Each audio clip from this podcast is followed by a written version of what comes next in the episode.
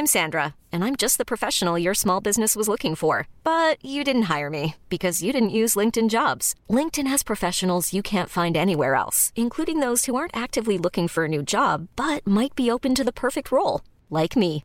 In a given month, over 70% of LinkedIn users don't visit other leading job sites. So if you're not looking on LinkedIn, you'll miss out on great candidates like Sandra. Start hiring professionals like a professional. Post your free job on linkedin.com/achieve today.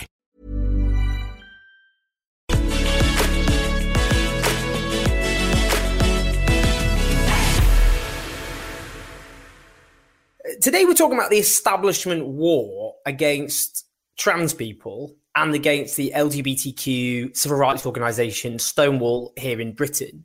This is Pride Month. This is the one month of the year when which is dedicated, I suppose, to the struggles of LGBTQ people uh, in terms of amplifying the voices of LGBTQ people, uh, looking at what's been won, but looking as well at how far there is to go. And during that month has so far been cele- celebrated in the British media by an all out war against Stonewall, which is the main LGBTQ civil rights organization in this country, not just in the right wing press. I should also emphasize the echoes with the 1980s uh, and 1990s um, media war against gay and bisexual people is disturbingly uncanny. Uh, back then, uh, it was um, gay people being sexual predators, tick. Uh, gay people brainwashing children, tick. Uh, biology is destiny, tick. Uh, that why should a majority have to redefine themselves for the whims of a tiny minority? Mm. Tick. Uh, that this is actually defined by a mental illness. Tick. That it's some sort of bizarre fetish. Tick. It's the same same songs being played all over again. And why it's so important we have this discussion is the anti-trans uh, uh, cult. I suppose is quite an accurate way of describing them. The way they work in terms of very striking cult-like uh, operation, online radicalization. Um, uh, they uh, obsessive behavior towards one of the most marginalized minorities in the country. Very well organized, well resourced, well connected in the British media and in the British government, which I'm sure we will talk about. Now, I'm very, very honored to be joined today by uh, Freddy McConnell, uh, who uh, has been someone I've worked with actually at the Guardian newspaper. Um, do check out um, Freddy's brilliant film about being a trans dad, uh, which is, uh, of course, I was going to say mermaids. What's wrong with me? Mermaids. no, the other one. The oceanic team, yeah. Too many creatures. Too many sea creatures. Uh, Horse, which is a brilliant must see. Um, and Can I just we say, have- actually, we, we have a screening of that. We have a screening of that at the end of the month.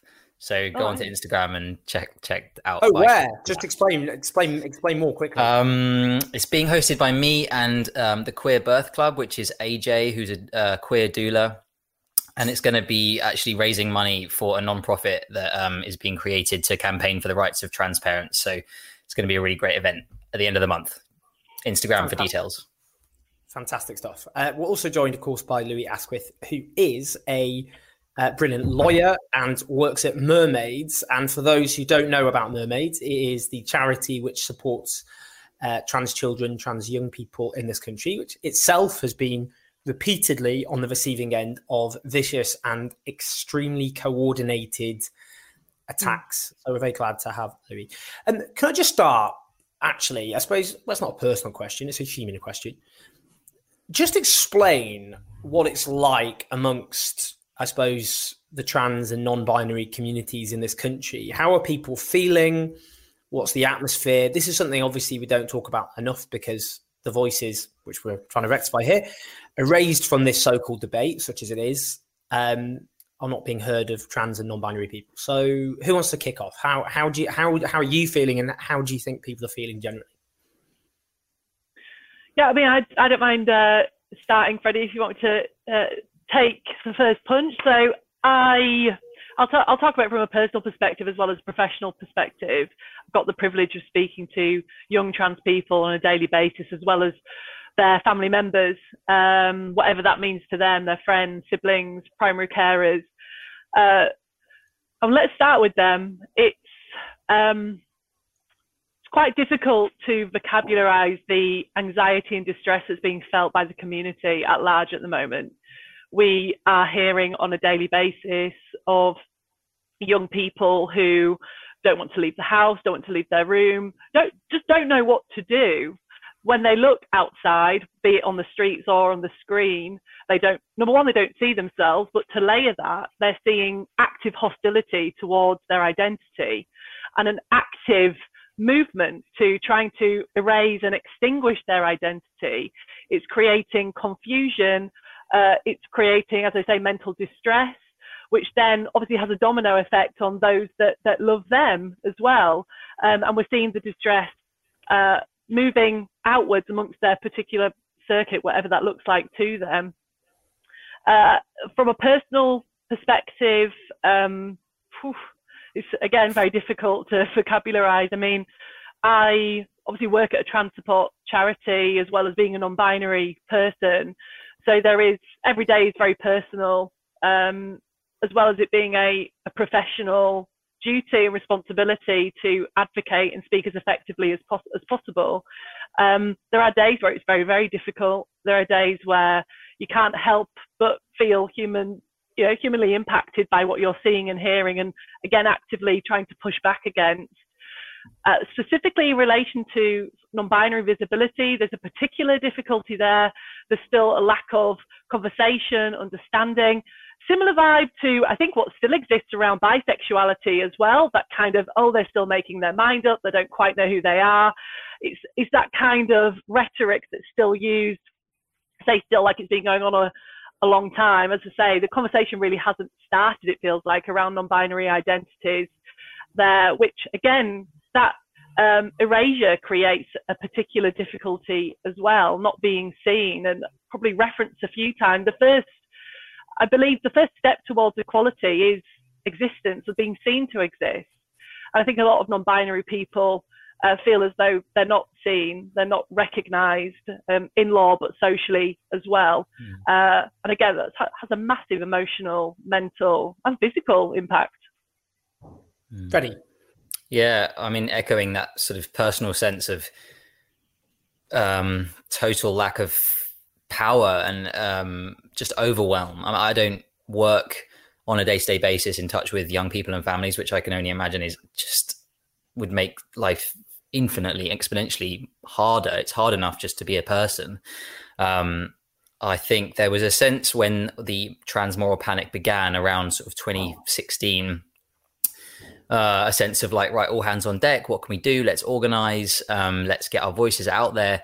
And in 2021, and probably for the past year or two, I would say that has morphed into a sense of um i don't want to say defeat but definitely like what okay so we just actually need to survive we need to preserve mm. ourselves our mental health our energy we're not going to engage um, i think that's often reported on in the media as some kind of no platforming or i think that's just a kind of uh, it's a very cynical and inhumane take on this situation that trans people face which is literally just trying to get through each day.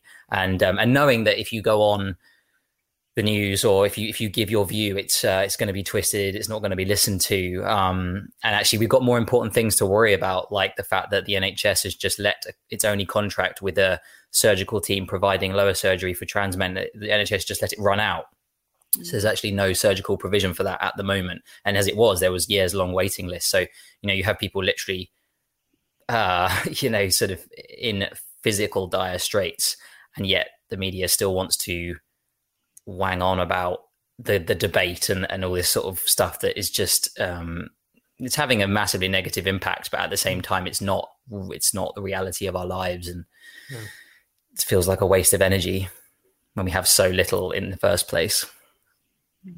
So let's talk about Stonewall. Stonewall, for those who don't know, is as as I've said, the main LGBTQ civil rights organisation in the UK, and was founded in the struggles against Section Twenty Eight, which uh, under the Thatcher government, banned the so-called promotion of homosexuality in public sector bodies, not not least of all education. So young LGBTQ children like myself got no LGBTQ education whatsoever as a consequence. Um, now, there's been this narrative spun by certain self-serving newspapers, which at the time hated Stonewall and gay rights.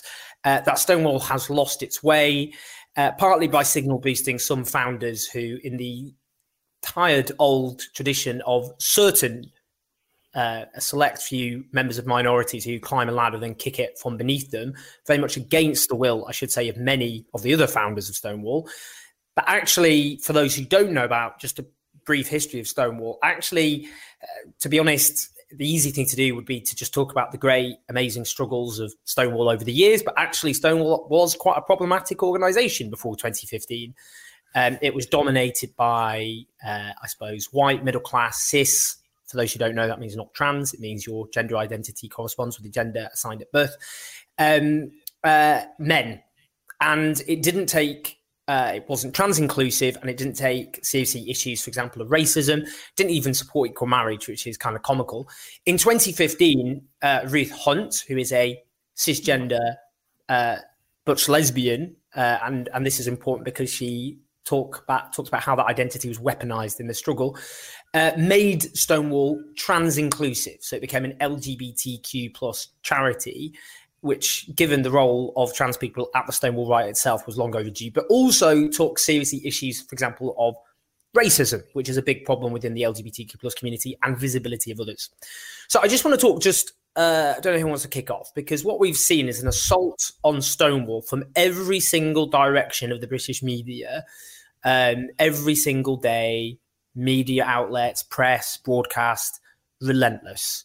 And that this is that Stonewall uh, is attempting to erase the sex based rights of women. That's the assault that is being, and, and that this is a misogynistic charity, it's an anti women charity. So, who wants to kick off in terms of the assault on Stonewall and, and, and the reality? I mean, I've uh, written a bit about this and um, thought a lot about it because, I mean, as a as a journalist, I've just been absolutely blown away by the lack of actual journalism and reporting around this. It seems to have been spot. I mean, obviously, certain sections of the press are constantly looking for opportunities to attract to attack trans equality, to undermine the idea of trans people being taken seriously and given equal rights in society. We expect that from them, right? So when uh, Matthew Parris, one of the Stonewall co-founders, who in the past has said that travelers should not be allowed to live the way they live and that the hijab should be banned. And, you know, he's a ex Tory MP. When he says, oh, maybe uh, trans people uh, don't deserve equal rights, obviously that's not very surprising. And, and we don't tend to take Matthew Parris that seriously as a kind of liberal commentator on the way that society should be. And then that's followed by our so-called equalities minister Liz Truss urging people to pull out of the Stonewall Diversity Champions um, program. You know, Liz Truss, who is a well-known um, ally of the anti-LGBT and anti-climate change science Heritage Foundation. We again, we kind of expect that. It's really um, painful because obviously those voices get heard very loudly, and it's damaging to the community. But it's actually it was at the point when left-wing outlets and journalists started repeating this baseless claim against Stonewall without any original reporting or scrutiny, that's when I sort of thought, oh god, this is this is almost like a step further into this hell of um, of anti-trans moral panic in the UK that we've seen for so many years. Um, yeah, when when all journalistic standards just disappear. I mean, the claim that's been repeated over and over again is that Stonewall gave quote incorrect and potentially illegal advice to members of its diversity champions program. And that was said in a report uh, commissioned by the University of Essex. And so, obviously, that's a serious claim that needs to be investigated. Um, but no journalist seems to have done the investigating. They've just repeated it. Stonewall has denied it, obviously. And actually, as soon as you start looking into it, there are multiple legal judgments, including one from as uh, recently as May in the High Court, that should be reassuring to anyone who thinks that this advice was incorrect or potentially illegal, that actually it's not, and that Stonewall have not done anything incorrect or potentially illegal. Their guidance is based on guidance from the uh, the um, Equality and Human Rights Commission, and that's it. There's nothing to it. I mean, when you get into the detail of what they were accused of in terms of it was the use of language, it's Stonewall guidance and um, EHRC guidance uses words like trans or gender identity instead of the legally correct um, gender reassignment or transsexual. Mm the guidance doesn't use that language because it's not really in common usage anymore. It's not necessarily going to be understood. It doesn't include, um, obviously, people, uh, non-binary people who are protected by the Equality Act as well. That seems to be the crux of this potentially illegal claim. We know it's not illegal. They keep saying it is. They're trying, it's wishful thinking on the part of so called gender critical feminists. They are trying to embed this narrative that um, that by kind of using words like gender identity and trans, that is Stonewall's campaign to undermine women's protections under the Equalities Act. I mean, really? Like that, when you get down to kind of what the actual accusation is, it's shockingly baseless. Um, mm. Yeah. I mean, I think, on, yeah, go, go, go, go. Sorry. Yeah, just to uh, develop that a little bit more, I suppose. I mean, we've seen over the past few years the running out uh, the drilling of this idea that women's rights and trans rights are at odds with one another, which is wrong. It's incorrect. Um, as a matter of law uh, and and you know socially, and I think the media has played a, an inherent part in drilling that erroneous idea. Mm. This Stonewall uh, campaign that's happening, uh, anti-Stonewall campaign that's happening, is adding to that. It's pushing again this idea you have to choose one or the other. You have to choose one or the other. No, that is wrong. That's just incorrect. And I mean, when you actually just step back, the idea that an LGBT civil rights organization is inviting organizations to be as inclusive as possible, I mean, for goodness sake, I mean, of course they're going to, and absolutely they should. I always say the Equality Act 2010 allows for organizations to be as inclusive as they want to be there are areas of, of legal questions within the Act that come from it. Absolutely so. That's, that's common law. That's how it works. But certainly there are areas of ambiguity that invite inclusivity. And I think that's something that needs to be remembered is that, you know, we have organizations such as Stonewall who have a responsibility to try and create a more inclusive country. And that's what they're doing with their Diversity Champions program. Um, but but certainly, you know, it it didn't surprise me when this came through because again, it's just a, a recycling of this erroneous idea, which can I say should have been stamped out very quickly early on as erroneous and a shadow debate because let's not forget the pressure of this idea really started developing post GRA, uh, the Gender Recognition Act consultation for England and Wales. July 2018, the idea that the GRA impacted on the Equality Act uh, legislation really started hammering through, coming through, and created this shadow conversation that has now, that wasn't stopped, which should have been stopped because uh, you know, I can't say enough. It is just a separate conversation entirely, but it's developed into what now is felt and perceived, understandably, by people just looking on as being related to that conversation and it's developed again into this war of you've got to choose women's rights or trans rights which side are you going to be on? That classic rhetoric of us and them that's been used throughout history in relation to different marginalized communities. Hmm. i mean building on that so we've had the recent Maya Forstater ruling. And now lui I'll, I'll defer to your because it's very important we obviously get the legal stuff correct. Um, uh, so I want to just tell tell me what the significance because there was a lot of obviously when the response came through, which was on my phone, suddenly got push alerts from every media organization in the country. Yeah. Obviously, so just give us a bit of background. What is the case? Mm. What is the ruling? And what is the significance? Yeah. So um, Maya Forstater um, was essentially her, her case is that through well I'm, I'm going to give you sort of a really sort of clear cut uh, simple version that yeah. So uh, a con- Maya Forstater's contract was not renewed. She worked for a company which is the defendant uh, in this case. As she was saying the her contract was not renewed as a result of her gender critical beliefs and was claiming uh, discrimination on that grounds. Now, part piece of legal context, I suppose, is that within the Equality Act, uh, philosophical belief can be protected. And the question was, well, is a gender critical belief, the belief that sex is immutable, that someone cannot change their sex, is that a protected belief under equality law? This went to the uh, tribunal of first instance, and the, the court of first instance decided that uh, Maya Forstater's view was essentially, well, there is a, a, fantastic quote that I won't try and say verbatim, but it said it was not worthy uh, of respect within a democratic society or something like that. The court basically said that it's not a belief that's worthy of respect. It's not a belief that is protected. Maya Forstater appealed this. Um, and so essentially for, for people who don't know what that means, if, if you take a case um, or if you're a defendant in a case and you don't agree with the first decision, you can then say, I don't agree. I want a higher court to look at this. So that's what we have just had the decision from yesterday, uh, whereby the uh, uh, appellate court, the, the, Court of Appeal, basically said um, that looking at the law, gender, the gender critical belief is one that is a philosophical belief that is protected. Now, what's the absolute crucial point here is that that was immediately, and probably Owen, you saw this immediately with all, you know, uh, media sources coming through.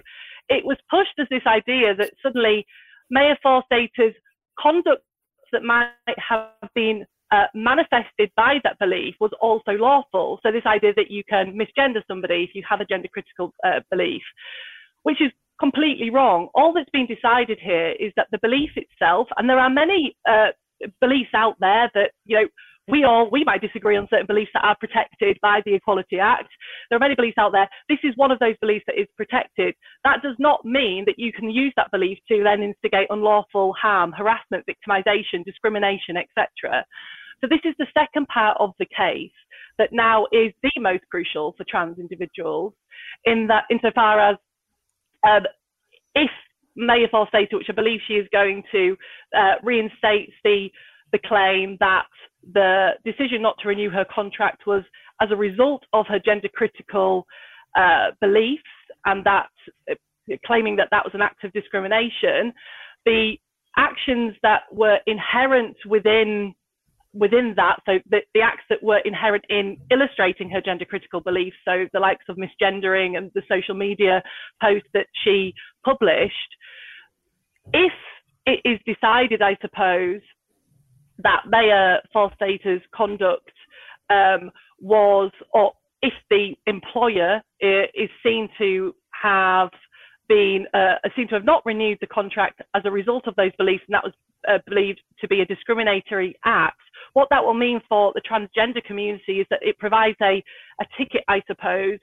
The risk is that it provides a ticket for individuals to say transphobic, uh, com- uh, give transphobic commentary, say transphobic things to trans colleagues, members of staff, publish transphobic material online, and therefore be there to be no um, uh, uh, consequence for that.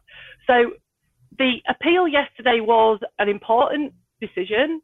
Um, it was a decision that, uh, as I say, decided that a gender critical belief is one that is uh, protected by law, but that absolutely does not mean that those who, who hold that those beliefs can then go on and do and say what they want. And this is the, the, the fear that we saw. I don't know whether, whether you saw it Freddy, and I'm sure you did as well, Owen, the fear that came through from the community was that does this mean that somebody can misgender me? Does this mean that my colleague can essentially say transphobic stuff to me and that I, I can't do anything about it? Absolutely not. And if you are a trans person listening to this, please, if you're going to take one thing away from this conversation, it has to be that the case yesterday does not provide a ticket for you to be victim to transphobic abuse. And uh, just just building on this as well, um, one of the repeated claims made by anti-trans activists is that they speak on behalf of women as a whole. Mm.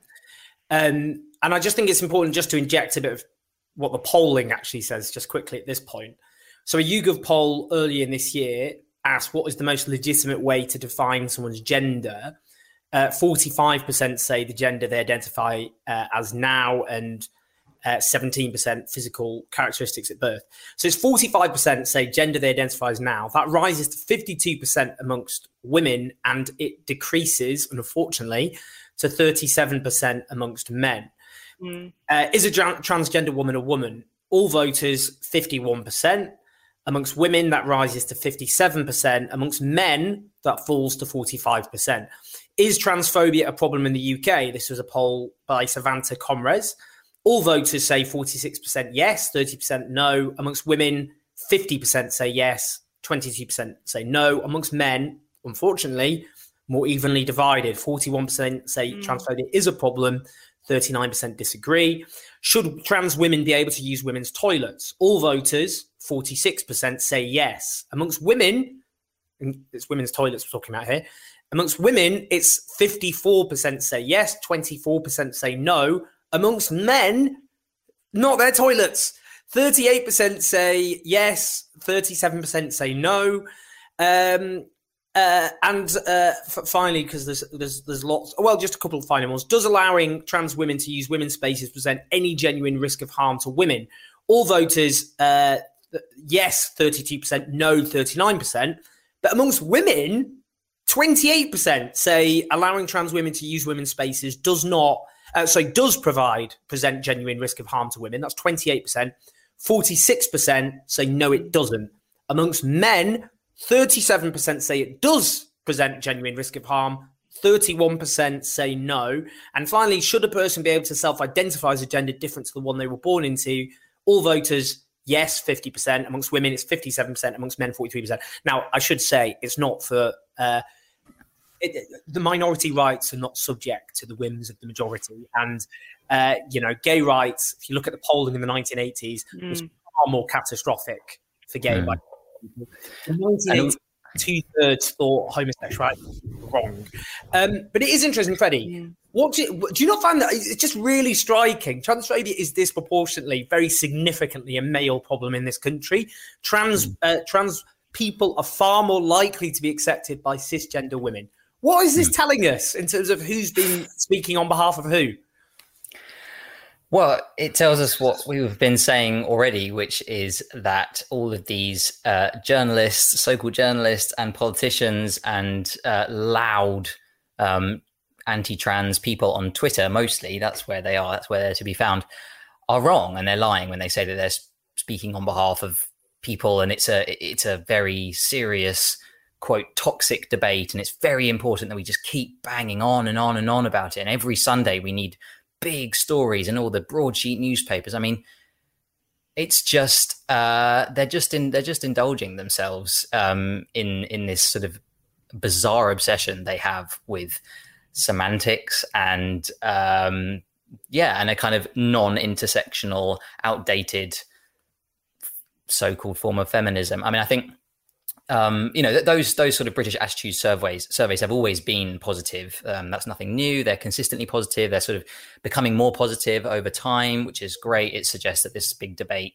um, isn't having a huge impact outside of this media bubble. Um, I also think it's worth pointing out that a lot of people, when they're asked that question about like, should people be able to self-identify their gender, what does that mean? you know, I would struggle to explain exactly what that means. I can tell you, sort of in a practical sense, that trans people have always self identified their gender. Uh, a minority of trans people in the UK have a gender recognition certificate. And we know that's because, well, partly because they're sort of just irrelevant to living your everyday life. Um, and, mm. but more so, I think, because people, it's, they're, well, it was very expensive. It's still very demeaning as a process. It's very complicated. Um, and so most people just don't do it. And you can change your passport with a simple letter from your doctor. You know, you don't. I think this idea of self identification has been, as with everything else in the debate, that's kind of where the narrative is set by anti trans people. It's been twisted, it's been taken out of context, it's lost all meaning except as a sort of stick to smack trans people with. Mm. Um, and yeah, it's. Uh, I mean, I mean, I'm, I'm, sure Lui would agree. At this point, it's not surprising that those those um, surveys, you know, we come out pretty well. We all know that it, it, never it never gets through. It never never seems to make a difference to the the public conversation we're having. I mean, if I can just go back to the Forstater um, judgment, I think I've you know what Lui was saying about this is what's been decided. It's it's the fact that the belief is protected, but what we don't know is whether Forstater will win in a kind of redo of her tribunal on in with this new context of gender critical mm. beliefs being protected. That's the fear that somehow having now a protected belief will give um, people like her permission to act out those beliefs that would result in discriminatory behavior, abuse, and harm, and all these things that are um, ruled illegal under the uh, Equality Act. Actually, in the aftermath of that decision, I've found the reaction mostly reassuring. I mean, not from the obvious places, um, you know, not from certain newspapers, but if you heard uh, this morning on Radio 4, um, there was a brilliant interview with Helen Belcher, um, a, a Lib Dem politician, uh, trans woman, trying to sort of inject some calm and um, mm. I- into the conversation, despite being kind of prodded by the the host to to say something um, inflammatory or something. But then there was also an interview with Baroness Falkner, who's the head of the uh, Equality and Human Rights Commission, and she went out of her way multiple times to remind people that yes, the judgment says that gender critical beliefs are protected by the Equality Act, but they absolutely do not mean that you can misgender trans people with impunity or that you can do anything. Um, you know, you can hold those beliefs privately, but in certain contexts, like at work and in public spaces, the law says you keep them to yourself. Mm. And um, and people were very disappointed in the commission when they intervened on behalf of Forstater in the case. So it is genuinely reassuring to hear the um, Baroness Falkner going on and um, sort of reminding us what this judgment means and what it doesn't mean. And that applies not just to trans people with a GRC, um, which again, anti trans people would have you believe it's only those people they're like the real, the proper, the legal trans people. Baroness Falkner reminded us that the Equality Act protects all trans people, non binary people, whether they are intending to transition or partway through their transition, whether they have fully transitioned as far as they're concerned, and whatever that transition looks like to them. Um, so I think we, for any people out there who are feeling really panicked by this current situation, like you needn't be. The law is there for you as much as it is for anyone else. Lui, it's interesting. So, sorry, now I was going to say, I think talking about the panel. I mean, for those who don't um, know what we mean when we talk about that. So if a a trans person brackets noting that non-binary people don't have access to legal recognition at the moment, close brackets. If a, a trans person who is over 18 years old uh, decides to apply for a gender recognition uh, certificate, um, they have to apply to a panel. So it's a, a panel of what feels is essentially strangers. They're identified as uh, self-identified as uh, experts, um, but it's essentially for the person applying, it's a panel of strangers that are there to decide whether you uh, satisfy being a man or a woman enough to be legally seen as such, and you have to offer evidence. And it just makes you think. Imagine if everybody had to do that. You know, cisgender or transgender. I mean, I mean, what would you what would you offer as your evidence? You know, like if you actually think about the the practice. It's an interesting question, though, right? Because this is what a trans person sitting at their desk, you know, wherever they are, sit down. Right, what can I pull together to illustrate my masculinity, my femininity. I mean, goodness, you know. Yeah, I'm, and of course, I could provide ample evidence for how I abide by whatever cliched masculine norms they would yeah. they would offer. Anyway, um, in terms of, uh, let me talk about children and young people. Um, I'll start with you, Lui. Lui, about so we've had again. I mean, look, there's about fifty different simultaneous moral panics going on here, but obviously focusing on children, on young people. And this particularly focuses on Tavistock Clinic, which uh, is an NHS service uh, which exists in order, for example, for young people who are uh, and children who are who are trans, who are referred there to get the mm-hmm. support mm-hmm. that they need. Um, and uh, some of those may be gender non-conforming but not trans, but they go and get support and advice. Some of them can then go on to transition um, uh, to the gender that reflects their actual uh, true their, their actual gender. Mm-hmm. Um, so, Lui, just t- tell us about the the kind of what's happened with Tavistock, but also the myths, because basically mm-hmm. the way it's been portrayed by a lot of the media is essentially that non-conforming children, of which there have always been gender non-conforming children, and people will talk about I was a tomboy when I was a kid, or I'm a boy and I played with dolls when I was a kid. I would have been, if this was, you know, I was now in the here and now and not 30 years ago, they would have made me trans. And uh, that's not, you know, some, some, some girls are butch. Some men have what are deemed effeminate characteristics. Let children be children. Why are we trying to encourage people to trans their children? And I mean, the, the more ludicrous, and I'll just say it, I know I'm just presenting the arguments for you to uh, rebut, but I, I, do think one of the most ludicrous arguments I've ever heard in my entire life was the argument that homophobic parents are mm. trying to so-called trans their children because mm. they prefer their child to be trans rather than gay and cisgender. And anyone who knows anything about homophobic people know that the idea they would be homophobic but accepting of trans people is probably one of the most ludicrous things I've ever seen. The reason that so many people are homophobic, of course, is precisely because they're angry at their child not conforming to gender norms and the, the biggest betrayal possible as they see it of say their boy of being a man is being gay. So being trans is obviously a bit further down the line, uh, as they would see it. So yeah, Lui, just tell me about what's happened with Tavistock, and let's talk about the actual reality, the actual real challenges. Mm. That tr- trans children and young trans people face in this country compared to the coverage, as many people watching and listening to this will know. Yeah, yeah, great. Okay, so um, uh, the Tavistock, just because I'll, I'll use different uh, use of language, so I'm just going to quickly give a, a, briefing on that. So the Tavistock is essentially the trust that commissions what I'll refer to as the Gender Identity Development Service, acronym GIDS.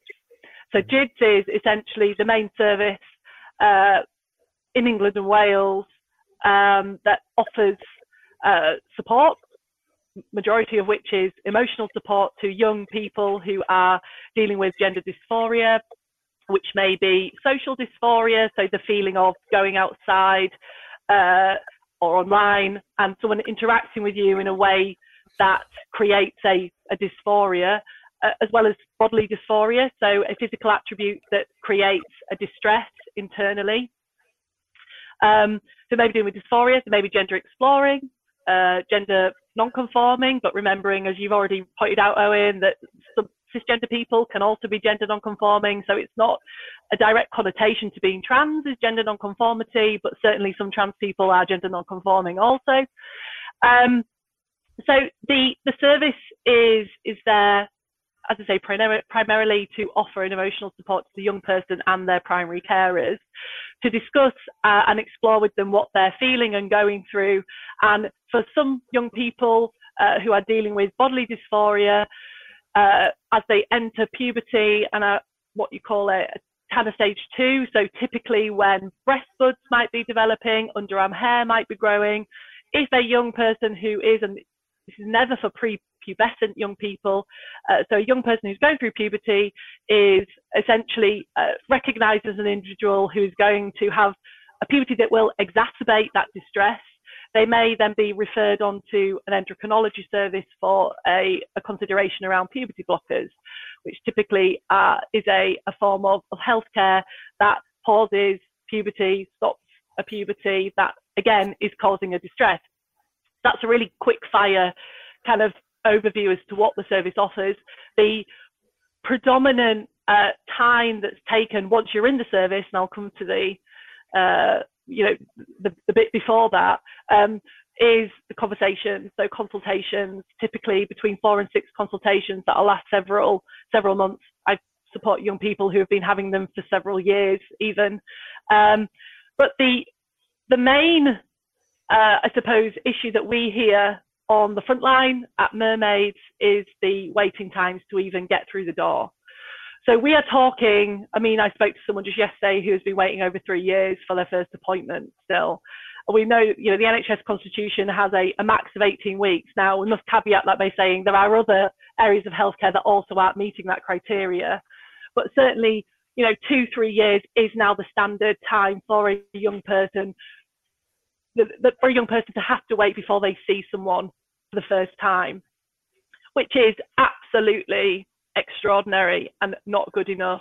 For all that time, you've got a young person who is who may be going through puberty, a puberty that may be creating that distress that we've talked about. Um, and where do they go? So they're often referred to CAMHS, uh, which is the Child and Adolescent Mental Health Service. That also has a two to three year waiting list. So the pressure is then put on organisations like Mermaids, Gendered Intelligence, Transactual, uh, to offer this support to these individuals whilst they're going through this, this waiting time.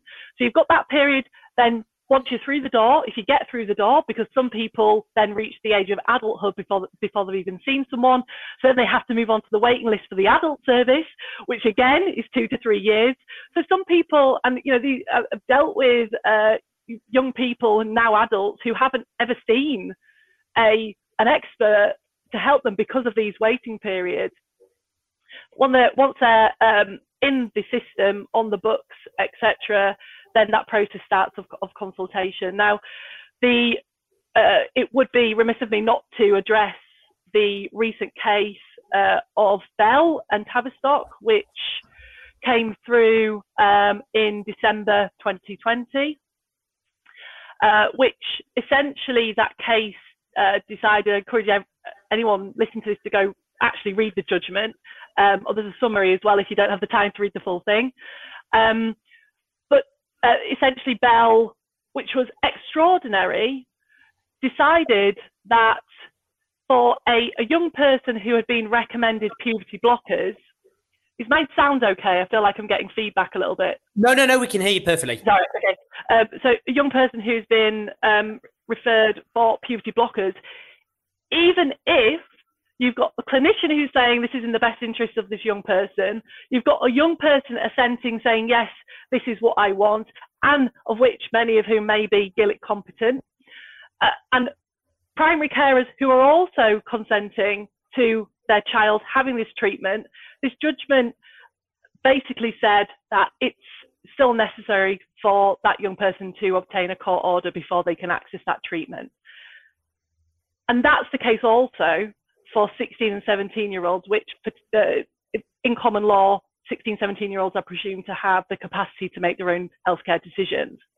I cannot emphasize how extraordinary, I keep using that word, but it's the only word that fits really this is. It's particularly unique, and we're dealing with essentially a population of young people that are being treated completely differently as a result of their transgender status. Um, then we moved into March of this year and we had the decision of AB and CD or the CD. Um, and that case decided, and this was in fam- the family court, decided that those with parental consent could, uh, parental responsibility could consent on behalf of their child. Uh, which was a huge relief to a lot of children, to young people as well as, as primary carers. Although it's notable that that doesn't help those who don't have the support at home, because let's remember that a lot of young people still don't have the support at home and live in hostile environments. But that uh, judgment provides a lot of relief to those supported households as a way to describe them. And yet on the ground, we're still not seeing the uptake of that decision. So what I'm hearing every day at Mermaids is, well, yeah, this decision's happened, but I'm still, my child is still not accessing their treatment. We've had various NHSE uh, updates and amendments. We are in complete limbo. And we are in a crisis right now in respect of, well, I know healthcare more broadly, but focusing in on, on trans healthcare, we are in a crisis. We have a population of young people who are simply not accessing care. They are being made to have to think of alternative, potentially unsafe alternatives as a result of a lack of access. It's simply not good enough. Freddy, just just building on that, and that was extremely comprehensive as we'd expect from Lui. But what talk uh, you know maybe touch on your own lived experience, but talk about you know that mismatch between the way the experiences of trans children and young people are portrayed versus the actual realities in the modern UK.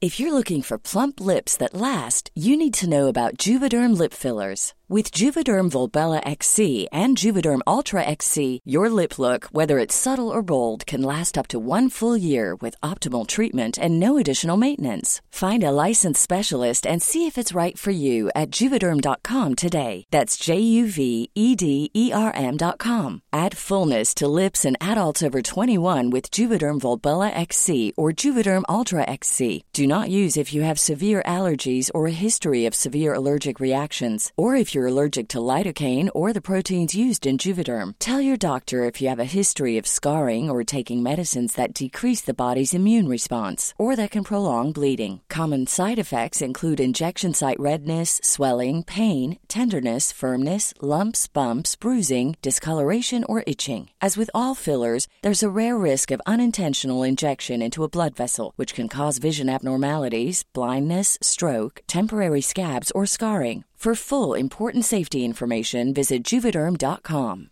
Imagine the softest sheets you've ever felt. Now imagine them getting even softer over time. That's what you'll feel with Bowl and Branch's organic cotton sheets. In a recent customer survey, 96% replied that Bowl and Branch sheets get softer with every wash. Start getting your best night's sleep in these sheets that get softer and softer for years to come. Try their sheets with a 30-night guarantee. Plus, get 15% off your first order at bowlandbranch.com. Code BUTTERY. Exclusions apply. See site for details. Well, I think probably the biggest misconception is this idea that's constantly put forward um, and was massively amplified by during while the Bell Tavistock case was going on that kids are being rushed. That's a word we often hear. Rushed. It's a word that's used by you know places like Newsnight when they're dedicating inordinate amounts of airtime to this um, to what they would describe as like trans children being rushed through the service and, and being you know transed by their parents, their homophobic parents. Um, so, and I think every, you know, as Lui has alluded to, and, and has been my experience as well, I've never spoken to a trans person who experienced GIDS um, like that at all. It's the opposite in every in every conceivable way. And not only does it take a long time to get through the door, as we've saying, two to three years. Once you're through the door, it's all about talking, exploring, it's child led, and actually, it's it's um, more than that. I spoke to a family recently who were in limbo before um, when the Bell judgment had come out, and before this one that uh, partially reversed it to do with parental consent. They described being effectively um, dissuaded, whether it was in a sort of therapeutic way by uh, doctors testing, by sort of discouraging and saying, you know, we just want to push, we want to put up resistance to this idea to make absolutely sure, you know, it's so, it's so overly cautious to the point of potentially, well, to me at least, seeming harmful to be not just listening to a young person's potential doubts, because lots of trans people do have questions and do go through periods of needing to think really long and hard about these decisions. Not just listening to that, but actually provoking it and triggering it and making these kind of gaslighting, I suppose, is the word, um, which just seems like a bizarre therapeutic approach in these situations. And again, so far from um, this this media narrative of, of rushing people that it's you know you don't know whether to laugh or cry because you I could just imagine what these I can only imagine what these kids are going through. I didn't have any personal experience of kids. Um, I was one of those trans people that didn't hear the word trans until I was a young adult, and so couldn't sort of imagine what that could be or the, the possibilities that that lay in store for me. And I eventually did come across that information. Thank God. Um, I mean, I suppose I could speak briefly. Uh, one one of the things that is often talked about in the media, and is also talked about by doctors who aren't very knowledgeable on this subject, is this whole idea of trans children having to choose between pausing puberty um, or having a family one day. And that is, again, a, a very, very upsetting thing mm. to hear being talked about in such an ignorant way. It's just not true. No young person should be presented that those two options. I mean, that's an impossible decision to make. You you do not know when you are, you know, young, a child, what you want to do when you grow up. No one does, let alone queer young people who are only just beginning to discover what their act- their options actually are. They shouldn't be presented with that option. They don't have to be because they're not risking fertility. Uh, that all the evidence suggests um, that they are not risking their fertility. That there, you know, people with precocious puberty, um, young people with intellectual disabilities have been using puberty blockers for a long, long time. It's not an experimental treatment. When they come off puberty blockers, um, natal puberty continues um, as it would have done otherwise. You know, uh, fertility matures. There are also options for fertility preservation. Trans adults are still being told that, you know, trans men are being told that if we, or trans masculine people, if we start testosterone, that's it. We can't have biological children. How are NHS doctors still allowed to tell us that? Not only is there no evidence for it, there never has been, there is increasing evidence for it not being true that the NHS seems to just want to ignore wholesale. I mean, there are so many mini scandals within this massive uh, trans moral panic scandal it's just exhausting to talk about. But you know, I get I guess I just want to use this moment to speak to any trans people out there, any parents of young trans people who are being told this. It's not true. It's not true. It's it's not true. Your child doesn't have to stress about their future options for making family um, when they're going through, you know, enough stuff already to do with gender dysphoria and trying to get treatment. And I'd say uh, one of you know the important things about doing this is that people watching who are trans listening or watching, getting this sort of reassurance, I hope makes a huge difference to, to people. Um, just another, I mean, just quickly as well, link linked to what we were just talking about is one of the things that we've seen, not least because of the recent Tavistock case, is a focus on so-called detransitioners. And obviously, people who detransition, that's a valid experience. No one's erasing people who detransition, but the, the point is not to, I mean, well, look, the statistics show this. So, for example, of the 3,398 trans patients who had an appointment at NHS Gender Identity Service between 2016 and 2017, less than 1% said in those appointments they had experienced transition related regret or had detransitioned. And I do think this is strong. And the reason I say this is because I do think that, well, there are very strong parallels between anti abortion activists and anti trans activists. And there's often, obviously, just a direct overlap. Uh, there's some of the same people taking the same, uh, taking the action, these actions took, took, took actions against abortion rights. But so, for example, one study in the United States said five years after having an abortion, over 95% of the women said it was the right decision for them, which obviously is overwhelming, but there's still so called abortion regret. Now, obviously, the vast majority of people would not say that we, they would say that's a valid experience, of course, but we wouldn't go, those who have experienced abortion regret is an argument to unpick the right of women to choose and have autonomy over their own bodies, which is how the detransition argument, of course, has been used. Mm. I just think it's got just quite a striking um, parallel, and I do think as well the parallel is anti-abortion activists tend to focus on what they find are the most extreme, unrepresentative examples or, or just unrepresented examples of, or the more more morally complex areas as they would see it to push their opponents on the defensive. With abortion, for example, it's late stage abortion of disabled fetuses. And the point is, they're trying to unpick the whole thing by trying mm. to pick on what they see as the most vulnerable aspects. And it's just, anyway, it's the same parallel. Yeah. Just on that, and I mean, you might you might have thoughts specifically on, on that point about how de- the the detransition experience is used, but also just because I, I know we're running out of time, um, it would be also interesting to talk partly, you're here, Freddy, of course, the lack of recognition for trans birth uh, parents, and also, Lui, because you're here, uh, the uh, lack of recognition for non binary people. So just either of you pick and choose. I have a thought on the not on detransition. yeah. um, just to stay on this topic for a second. I mean, I think the way it's talked about hides uh, obscures the fact that within that 1% of people who report any amount of regret and or who go on to detransition um, it's a fraction of that 1% who do so because they realize they weren't trans um, or who had sort of quote made a mistake or would, would describe their experience that way. The vast majority of those who have any regrets related to transition do so because living as a transitioned trans person especially a trans feminine person in our society as we've just spent the last hour talking about is incredibly difficult. People lose their entire support structure sometimes uh, when they transition. It's a daily grind. So like again it's just this massive inhumane injustice to hold up sort of detransitioners as an argument for somehow trans people not being valid when actually those people who detransitioned did so because society made it virtually impossible for them to live. And then the other thing, um, just to say quickly on that, is that we need to distinguish when we're talking about people who have detransitioned because uh, uh, their identity changes over time. We need to distinguish mm. between those who do so and talk about it in a way that is not full of hatred and animus for transness and for the trans community, and who uh, who retain a sense of solidarity and love for their trans siblings, even though they actually realize later on that they weren't trans.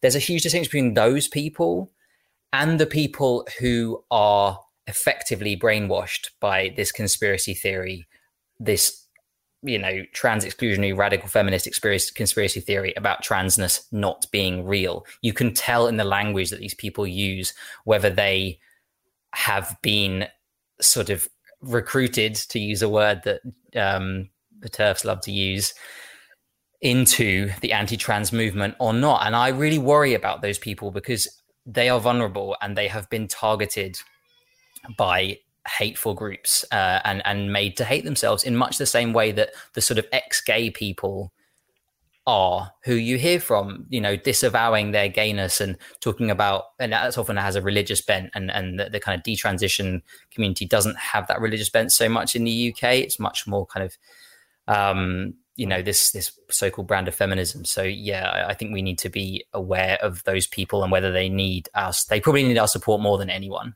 Mm. I mean, yeah, yeah, just on the anti-gay thing, the ex-gay thing. Sorry, because it's a so-called movement in the United States, obviously, which is backed by religious fundamentalists, and they will talk about how I fell into sin, and then they will talk about how being gay opened up their lives to all sorts of other terrible horrors and traumas, uh, which you know things like alcohol and drug abuse, which, as any uh, as as anyone who actually knows the facts knows, is is linked to homophobic discrimination in society. It leads to a heightened level of mental distress, which means more likely to self medicate with an abusive relationship with drugs and alcohol. But you can just see the same thing because those ex, you know, it's the, you know, they they will use their own experiences, and they're obviously a minority, in order to uh, as as an attack on on the rights of of gay people. Anyway, sorry, yeah, Lui, on that and including, and we'll, I'll ask you obviously, Freddy, as well about recognition and transparency again, but Lui, on that and, and also on on on non-binary people, and it just explain because some people won't know what being non-binary is. Yeah, sure. I'll just I'll, I'll quickly add to the uh, the detransition point, but very quickly. I know we're limited on time, and then I'll move to non-binary um, recognition. So yeah, I mean, uh, I echo Freddy's Freddy's comments. I just wanted to make the point that when we're talking about um, trans healthcare, trans support, it's really important that we look through it from a, a trans lens. And one, certainly, one of the main, um, I suppose, uh, difficulties uh, or perspectives that is creating the problem is looking through, looking at healthcare, looking at support through a, a cis-normative lens. So if we're talking about, and we've uh, heard the, the Minister for Equalities, for example, uh, quoting here, talking about making sure that under 18s are protected from decisions that they could make that, irreverse, that are irreversible in the future. So this comes from the conversation around detransition. Um, and as Freddy said, it's incredibly important that we uh, learn from those experiences. Remember actually that a lot of people who have detransitioned are not part of this idea of of you know this population of people being angry or suggesting that their experience should be used to oppress or restrict access to healthcare for those that require it. I think that's a misconception. Um, but when we're talking about irreversibility, making decisions that are irreversible. Let's look at irreversibility from a trans perspective. So if you're asking a, a young person to be subject to a puberty that has been uh, recognized as causing a distress, that is an active decision to uh, it's an active decision also to say no you have to go through this puberty. And at the end of it what do we have? Irreversible uh, sexual characteristics. So when we're talking about trans healthcare, what I always try and pull people to is when you're asking a question about uh, irreversibility, reversibility, um, make sure we're asking it from a trans perspective and looking at it from a, uh, a transnormative lens. It's the only way that we'll be able to create an effective trans focused system. Um, so I just wanted to add that. And then in relation to non-binary recognition, so for those that don't know, being non-binary uh, well, non-binary is an umbrella term for an individual that doesn't exclusively identify as a man or a woman.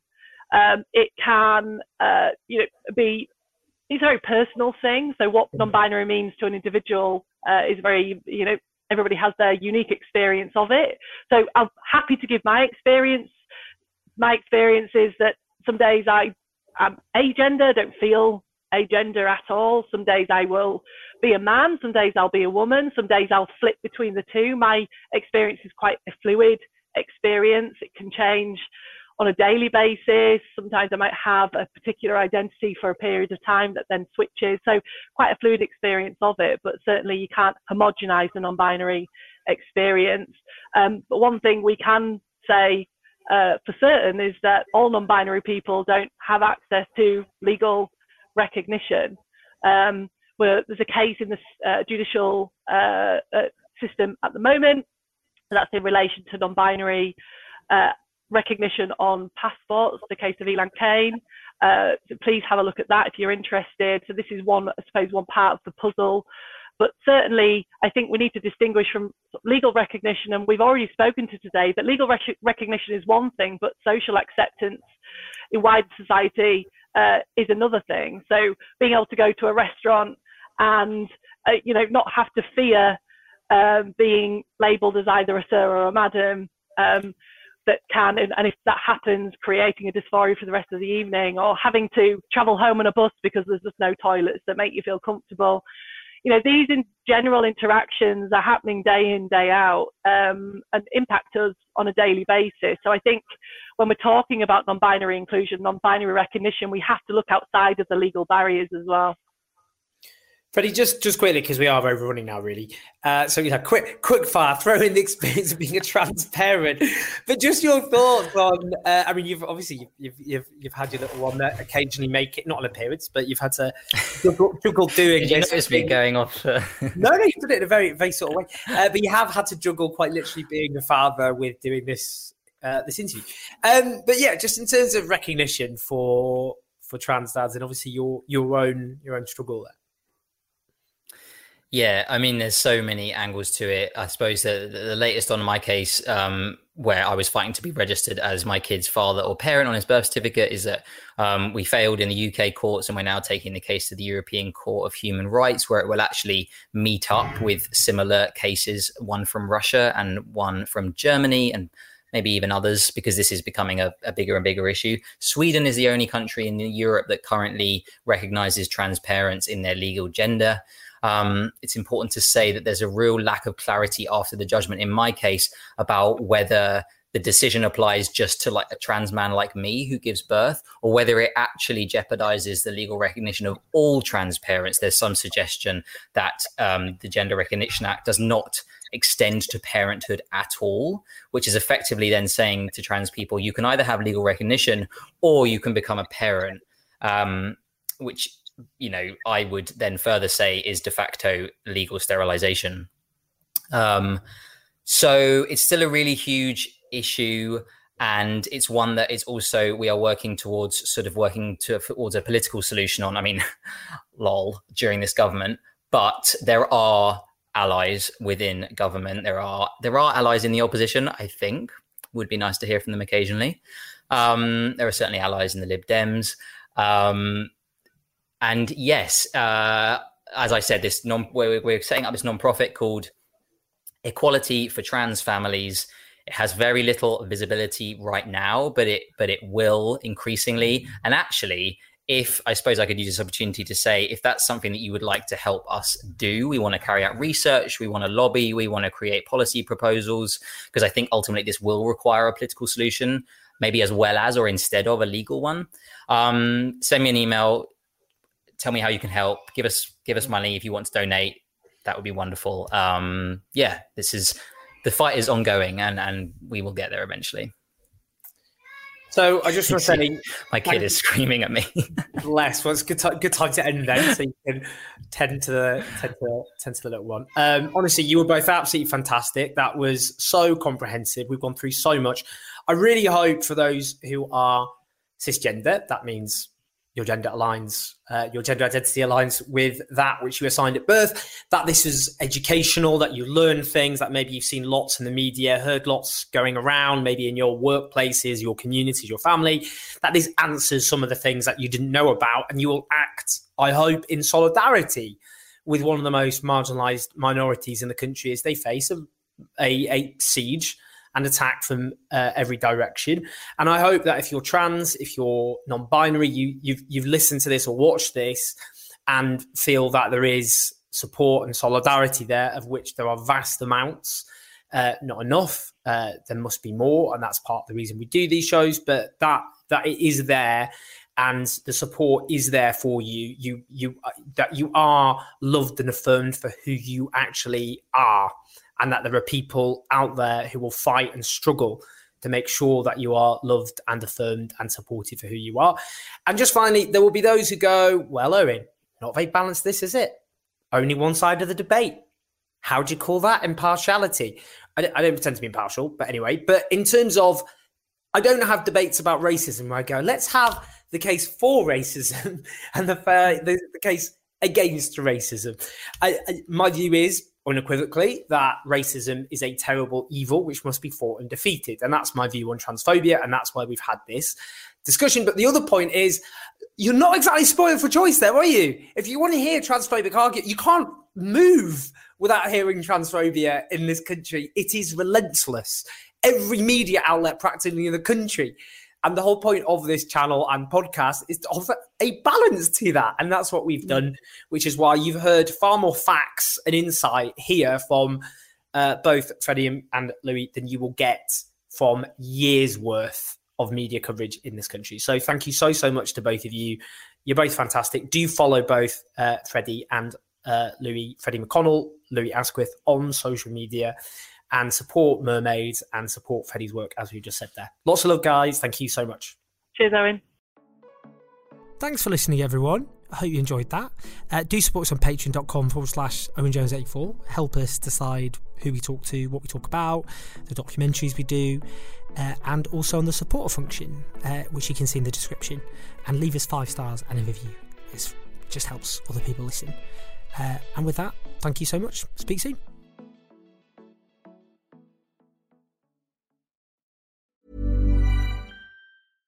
Imagine the softest sheets you've ever felt. Now imagine them getting even softer over time. That's what you'll feel with Bowl and Branch's organic cotton sheets. In a recent customer survey, 96% replied that Bowl and Branch sheets get softer with every wash. Start getting your best night's sleep in these sheets that get softer and softer for years to come. Try their sheets with a 30-night guarantee. Plus, get 15% off your first order at bowlandbranch.com. Code BUTTERY. Exclusions apply. See site for details.